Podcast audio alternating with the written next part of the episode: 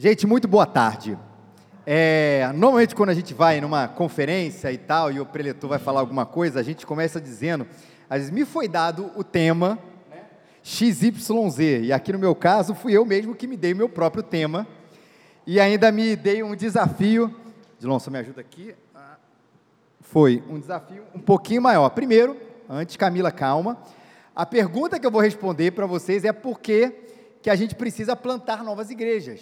E tudo, na verdade, começa para a gente responder essa pergunta, não é? A gente está aqui para debater o assunto, conversar sobre as coisas concernentes ainda, mas se a gente não entender a necessidade bíblica disso, a gente vai voar muito no assunto, e aí a gente querer começar a partir disso.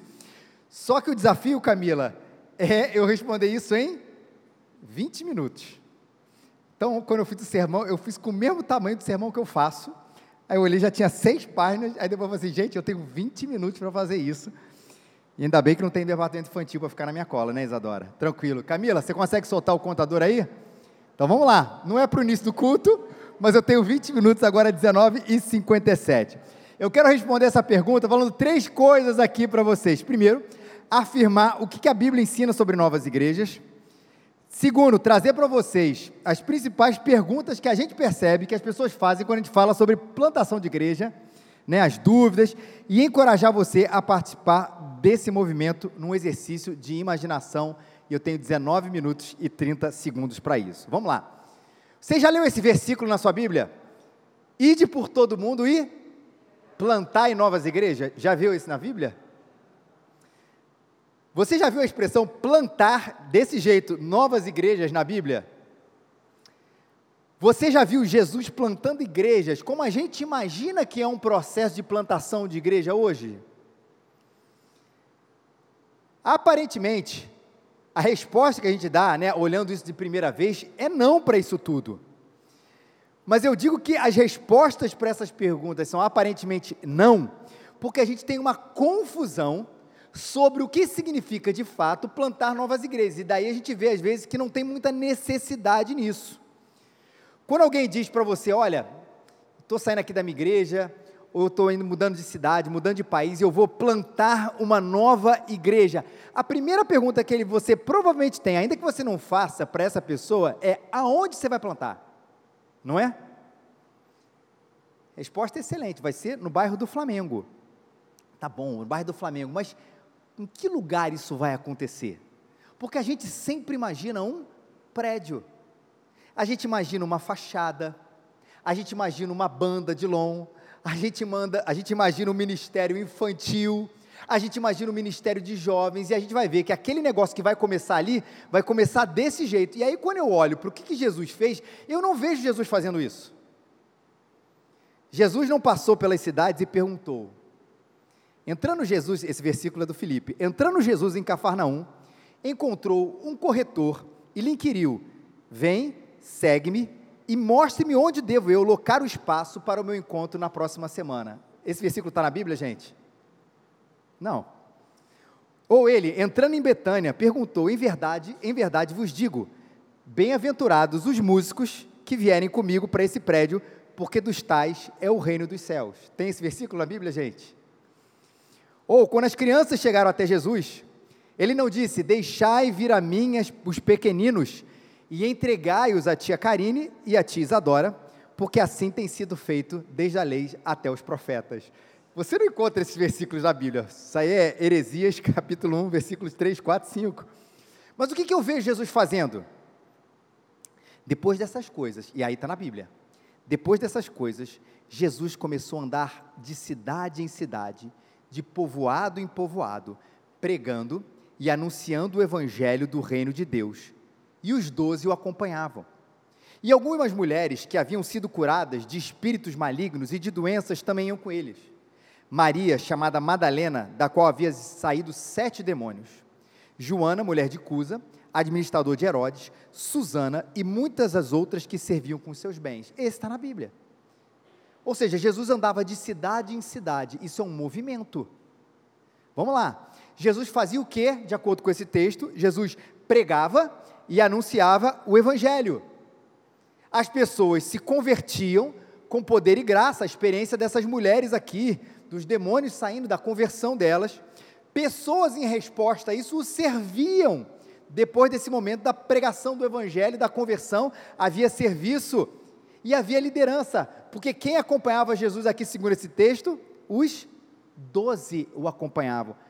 Já está começando a aparecer uma igreja em movimento, de cidade em cidade, pregando o evangelho, pessoas se convertendo e uma liderança sendo discipulada e gente servindo. Já não está com cara de igreja? E eu acho que a ordem de Jesus mais conhecida, que é Mateus 28, 18 a 20, também precisa ser considerada nessa minha fala aqui. E aproximando-se Jesus, lhe falou: toda autoridade me foi concedida no céu e na terra. Portanto, ide fazer discípulos de todas as nações, batizando-os em nome do Pai, do Filho e do Espírito Santo, e ensinando-lhes a obedecer todas as coisas que vos ordenei.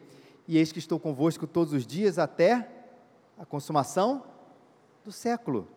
Vamos lá, de cidade em cidade, pregando o evangelho, gente se convertendo, liderança acompanhando e sendo discipulada, e aí Jesus acrescenta aqui, olha, vocês continuam esse negócio, façam discípulos, fazer discípulos, fazendo o quê? Ensinando esses caras, esses novos discípulos, a guardar todas as coisas que Jesus ordenou, e batizando em nome do Pai, do Filho e do Espírito Santo. Em que ambiente, até o Pedro já adiantou muita coisa aqui, eu não digo prédio, mas em que ambiente a gente faz discípulos, ensina as pessoas, batiza eles e a gente vê uma liderança sendo formada. O que é isso, gente? É uma igreja. Só que Jesus não estabeleceu uma. O de cidade em cidade é um movimento muito importante para a gente entender que Jesus não vai em Jerusalém, ou em Betânia, ou em Cafarnaum, ou em Tiberíades, onde for, ele estabelece ali e aquilo fica ali consistente. A ordem de Jesus e o movimento de Jesus é que a gente vá para todas as nações, e o movimento de Jesus naquele momento era de cidade em cidade, fazendo todas essas coisas que nós entendemos que é plantação de igreja. A plantação de igreja é a igreja em movimento, pregando o evangelho, iniciando uma nova comunidade de discípulos, discípulos novos e antigos, em um novo lugar. A plantação de igreja é essa igreja em movimento, pregando o evangelho, iniciando uma nova comunidade de discípulos, sejam eles novos e antigos e misturados, em um novo ambiente, ou em um novo lugar, e a gente vê isso muito claro no movimento de Jesus, e depois quando a gente vai para o livro de Atos dos Apóstolos. Isso também está ali presente. Eu gosto muito do texto de Atos 14. Chegaram, 19 a 28, chegaram, pois, os judeus de Antioquia, vou ler a partir do versículo 21, e depois de anunciar o evangelho naquela cidade, de fazer muitos discípulos, eles voltaram para Listra, Icônio e Antioquia, renovando o ânimo dos discípulos, exortando-os a perseverar na fé, dizendo que em meio a muitas tribulações nos é necessário entrar no reino de Deus. Verso 23 agora, Camila. E nomeando-lhe presbíteros em cada igreja, orando com jejuns, consagrando-os ao Senhor em quem haviam crido.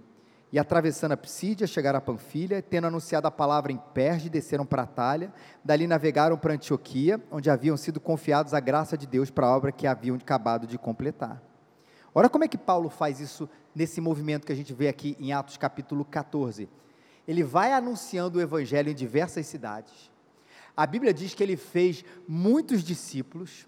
A Bíblia conta para a gente, essa é a narrativa, de que ele exortou aqueles discípulos a perseverarem na fé, ou seja, a movimento, a abertura de novas igrejas, novos discípulos são feitos, a exortação a eles a perseverarem na fé, a gente pode chamar isso também de ensino, e a nomeação de presbíteros em cada igreja, ou seja, havia liderança. Paulo chega, anuncia, faz discípulos, exorta, ensina, nomeia presbíteros, a liderança, para que aquele trabalho fosse perpetuado. E o que Jesus fez? Os apóstolos fizeram. Isso não é plantação de igreja, gente? É. Isso tem tudo a ver com a gente, porque esse trabalho não está terminado. O trabalho de Jesus na cruz está consumado, não há nada a se acrescentar na cruz. Está consumado, disse Jesus, não há nada que eu acrescento, não há nada que eu retiro da cruz de Jesus. Mas esse Jesus continua vivo, e Ele continua salvando pessoas, e Ele quer usar a sua igreja para isso, e é por isso que a gente precisa. Pedro usou aqui o texto que nós somos cooperadores do Evangelho. Quem salva é Jesus, gente. Quem convence o homem do pecado, da justiça e do juízo é o Espírito Santo. E o que nós fazemos? Nós somos cooperadores dessa obra, fazendo discípulos na nossa evangelização pessoal, coletiva, e plantando igrejas que façam esse movimento acontecer, que façam discípulos onde nós não conseguimos chegar. E quando a gente fala de centro urbano, gente, esse não conseguimos chegar não precisa ser muito longe, não é? Esse não podemos chegar pode ser um lugar bem pertinho da gente, mas porque ser mais perto de uma rua, de um ambiente e tudo, precisa estar um pouco ali mais perto, nos bairros adjacentes, e a gente precisa fazer esses novos discípulos onde nós não conseguimos chegar e os nossos braços serem estendidos. Essa é a explicação bíblica onde realmente eu ia gastar mais tempo.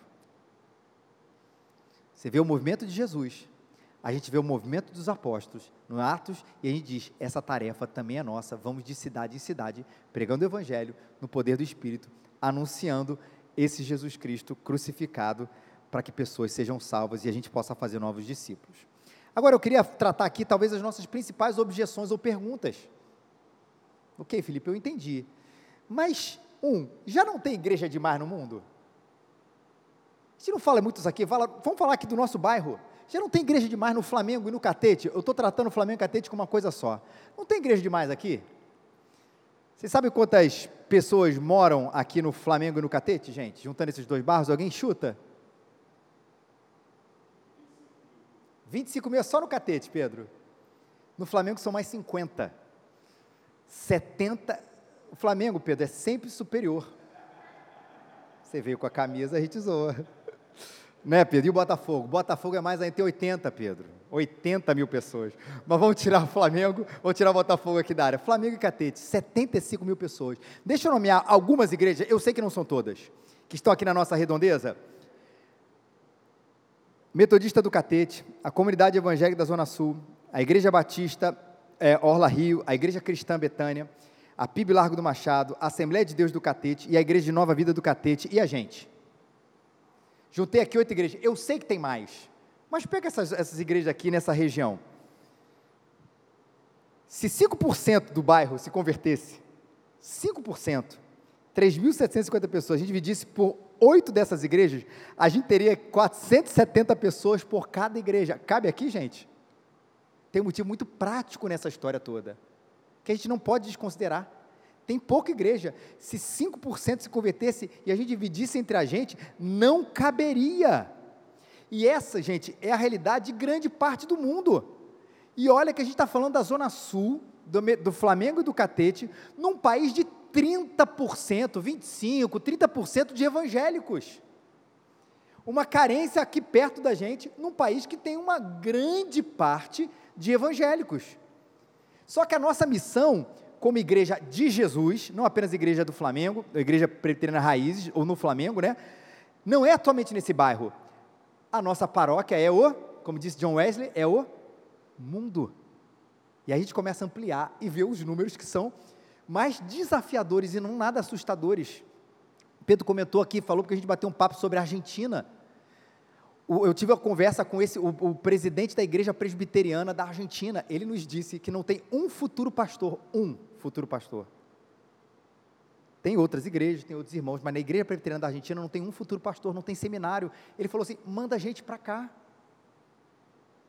Uruguai, 8%, Portugal, 3%, crescimento anual, segundo o Joshua Project, que é um dos melhores que fala sobre esse assunto, de 1,1% de evangélicos. Porto Alegre, uma das capitais menos evangelizadas do Brasil, 11%. República Tcheca, sabe quantos evangélicos tem lá? 0,74%, com uma taxa de crescimento de 0,3%.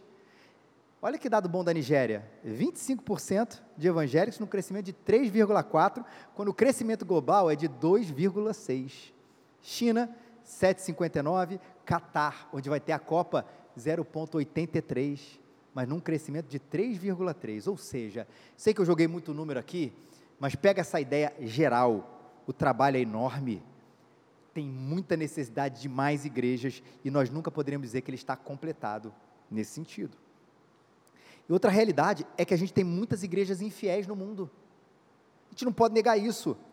Por isso que a gente precisa plantar o quê, gente? Igrejas centradas no Evangelho, onde, em lugares onde as pessoas vão na igreja, ouvem o Evangelho e o partido político, ouvem o Evangelho, ou parte do Evangelho e a salvação financeira, ouve o Evangelho e diz que, olha, tudo vai acontecer na sua vida desde que você dê o dízimo. E isso também, gente, é uma crítica que a gente faz, porque não basta ter uma igreja com o nome de igreja, com a porta aberta, ela tem que estar centrada naquilo que é mais importante, é Jesus e a sua mensagem, no lugar que ele precisa ocupar, que é no centro.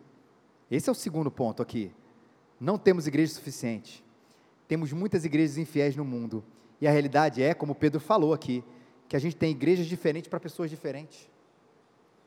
Não é gourmetização da igreja, tá, gente? Porque isso também é um problema, que é a história do consumo. Ih, rapaz, parede preta, não vou. Pior que essa discussão no Twitter estava bombando ontem, de parede preta. Eu fiquei assim, meu Deus do céu, sério? Mas tem. Não vai, gente que não vai se a parede é preta. Outro que não vai se a parede é branca. Aí virou gourmetização, não é? O tamanho do som, o ar-condicionado, isso tudo é bobagem. Mas nós sabemos que nós temos boas linguagens, e de linguagens com diversidade, que permitem que a gente consiga alcançar pessoas diferentes. E aí é uma questão estratégica, que bom que existe essa boa diversidade no povo de Deus, para que a gente plante igrejas diferentes, mas centradas no Evangelho, alcançando gente e pensamentos e tribos diferentes, centradas no Evangelho, para que o trabalho de Jesus continue a ser feito. Não temos igrejas suficientes no mundo. Segundo, que eu ouço bastante, né? A gente percebe, por que plantar igreja? Vou dizer uma que a gente planta. Por que eu vou plantar igreja lá em Bacaxá, se o Rio de Janeiro tem tanto trabalho para ser feito? Que a ideia aqui é que, enquanto a gente não fizer o nosso trabalho aqui, a gente não expande para um outro lugar. Só que o movimento de Deus na evangelização não é assim. Jesus não ia de cidade em cidade, ele pregava o Evangelho para todo mundo se convertia, e aí ele partia para outra cidade. Não era assim. Paulo não fazia esse trabalho, ele falava para todo mundo, de porta em porta, casa em casa. Se tivesse 20 mil habitantes, para todos os 20 mil habitantes, aqueles que eles tivessem convertido, ele ia para outra cidade. Não era assim. Primeiro, porque a gente sabe que nem todo mundo irá se converter, a gente crê nessa doutrina da eleição. E outro ponto, o movimento não é assim. Se o movimento tivesse assim, gente, olha como é que isso deflagra um pouco da nossa própria realidade. Se a gente acreditasse que um trabalho para ser expandido para outra cidade, ele precisa ser completado de maneira integral primeiro, onde é que a igreja estaria até hoje? Jerusalém. Ela não estava no Rio. Por isso que o trabalho, queridos, é sempre um trabalho de guarda essa palavra, movimento. É plantar no Rio, é em Bacaxá, em Londres, em Lagos, na Nigéria, em Auckland, em João Pessoa. E assim, até esse Evangelho está presente em todo povo, cultura, língua e nação, através de uma igreja fiel, que se reúne embaixo de uma árvore, em casa, em prédios lindos, em prédios modestos, nos grandes centros, nas pequenas cidades, o trabalho continuará a ser feito. Nos últimos 2 minutos, eu quero te convidar a sonhar. E se a gente, como povo de Deus, estivesse mais unido, considerando, claro, que a gente precisa de saúde espiritual, mas ao mesmo tempo dessa diversidade das nossas diferenças, que não retiram o Evangelho no centro e a sã doutrina, mas se a gente estivesse mais juntos, plantando igrejas, celebrando juntos a vitória, as nossas igrejas em geral, de ver mais gente convertida, de ver mais igrejas sérias nascendo, de ver o nome de Jesus sendo mais pregado, mais amado, mais glorificado, mais anunciado e mais rejeitado também pela pregação fiel do Evangelho. E se isso acontecesse, não seria uma bênção a gente poder fazer parte desse movimento? Por isso que eu quero te convidar, nesse dia e amanhã, a sonhar e fazer parte disso tudo. Seja você orando, seja você contribuindo ou quem sabe desafiado de um quadro tão desafiador, tão alarmante, tão escasso de igreja, você fazer parte de um novo movimento, indo ou de um grupo para plantar igrejas onde o nome de Jesus ainda não foi completamente anunciado. Deus te abençoe. Vamos juntos nessa. É necessário, daqui até Jesus voltar, a gente plantar novas igrejas. E eu ainda tenho 15 segundos. Vou contar uma piada. Pode tirar, Camila. Consegui meu trabalho aqui. Queridos, a minha palavra era de 20 minutos, mas eu quero chamar meu grande amigo aqui, o Rafael, e ele sim vai ter mais tempo, para poder falar aqui para vocês sobre plantação de igreja. Mas antes eu quero te apresentar quem é esse grande amigo aqui, o Rafael. Ele é pastor da Igreja Presbiteriana Conexão, em Juiz de Fora, plantou essa igreja também, está passando agora por uma reforma, né, de um novo espaço e tudo, vai ficar em previsão de inauguração mês que vem? 25 de setembro. 25 de setembro, aí em Juiz de Fora, lá em Juiz de Fora, aqui pertinho. E ele também é liderança também no CTPI, e tem trabalhado também, não apenas na plantação da sua igreja, mas também apoiando novas plantações de igreja. A nossa igreja, junto com a igreja dele, a gente apoia o projeto em Petrópolis. Nós somos parceiros da cidade. Nós somos parceiros da cidade, e o Rafa nos deu o privilégio de, no meio desse turbilhão de coisas lá, que é a finalização de uma obra, sair lá de Juiz de Fora, de estar aqui com a gente, nos ensinando, compartilhando o Evangelho. E aí, obrigado, meu querido, por você nos abençoar e instruir um pouco mais essa igreja sobre esse movimento de plantação de igreja, tá bom? Deus te abençoe muito. Rafa, deixa eu orar por você. Senhor, obrigado pela presença do Rafael aqui com a gente. Que o Senhor o use poderosamente, Pai, para que o teu povo seja ensinado, Pai, exortado, encorajado e desafiado nesse movimento maravilhoso que o Senhor nos chama a participar, de plantar novas igrejas, ó Deus. Continua falando com ele, Deus. E fala ao nosso coração, a gente precisa ouvir a Tua voz e ser despertado, Senhor, para essa tarefa tão maravilhosa, em nome de Jesus. Amém, Senhor. Amém. Queridão, está com a palavra.